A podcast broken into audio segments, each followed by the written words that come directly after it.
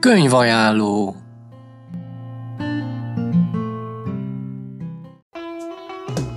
Grandma got run over by a reindeer Walking home from our house Christmas Eve.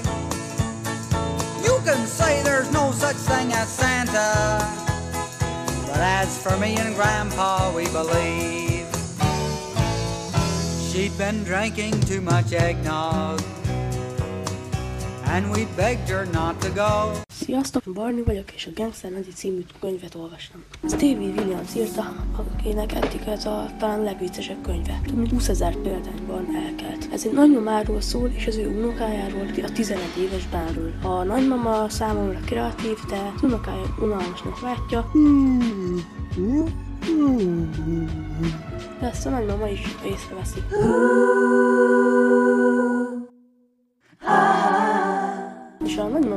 Ugye ezt ma mondtam, kreatív, elhiteti a 11 éves unokájával, hogy ő egy körözött és híres bűnöző, és a unokája onnan jön rá, meg el is hiszi persze, de onnan jön rá, hogy megtalálta az időzőjelben ellopott kincseket, és egyből megváltozik a vélemény a nagymamáról. A egyből elkezd érdeklődni a mamája iránt, így bűntársa szeretett volna lenni.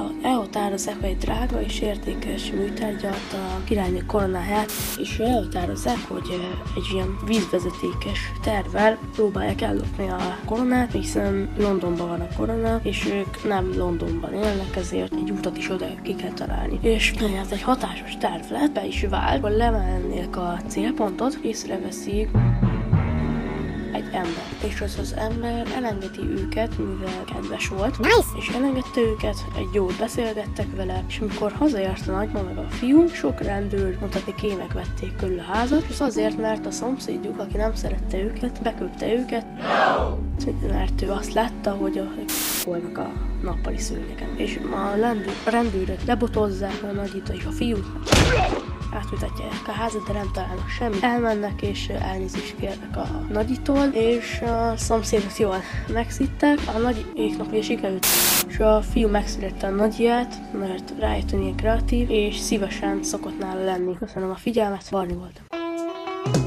Grandma got run over by a reindeer